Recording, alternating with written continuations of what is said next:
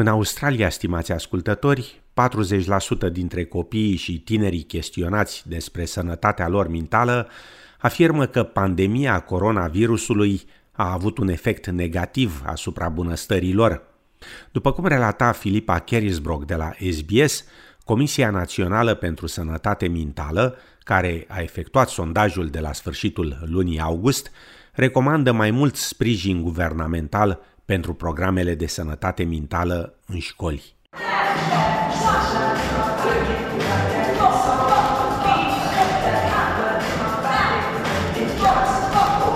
Un grup de copii cu vârste între 6 și 8 ani se bucură de un curs de dans în Melbourne după orele de școală.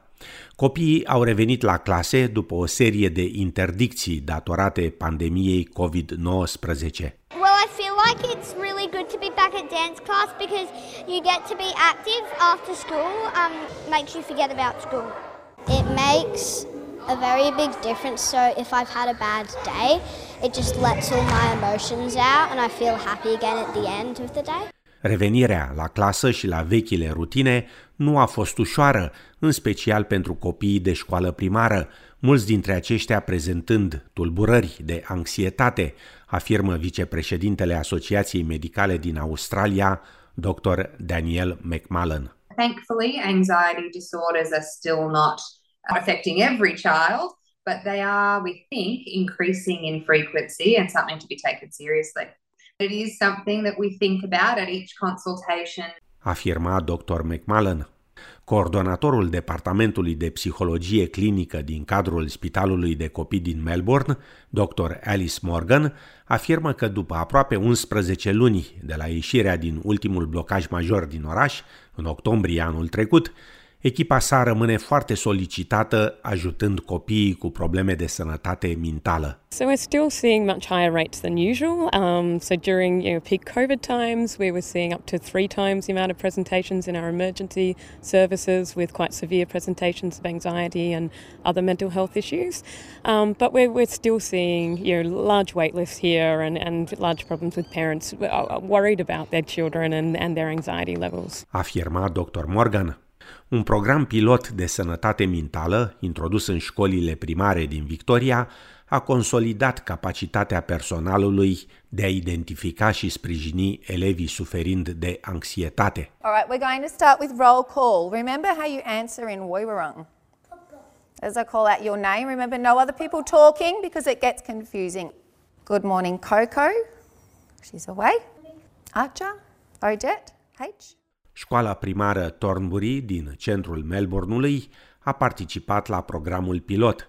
Anna Chetwind, coordonatorul pentru programul de sănătate mentală și bunăstare al școlii, afirmă că anxietatea poate lua mai multe forme. So sometimes it presents as a sore tummy, sometimes it presents as not wanting to leave home, and sometimes it's about letting go of mum or dad or nan or pop or the carer when it's uh, time to come up to class afirma doamna Cetwind.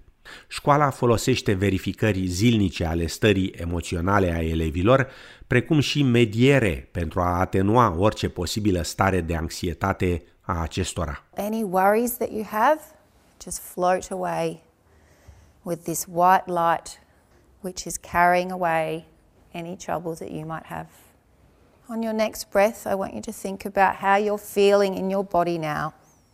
If you still feel tense or worried in an area of your body, in your shoulders or in your tummy or in your head, I want you to imagine the white light going to that part of your body and taking away the sickness or the stress or the tension. It just takes it all away.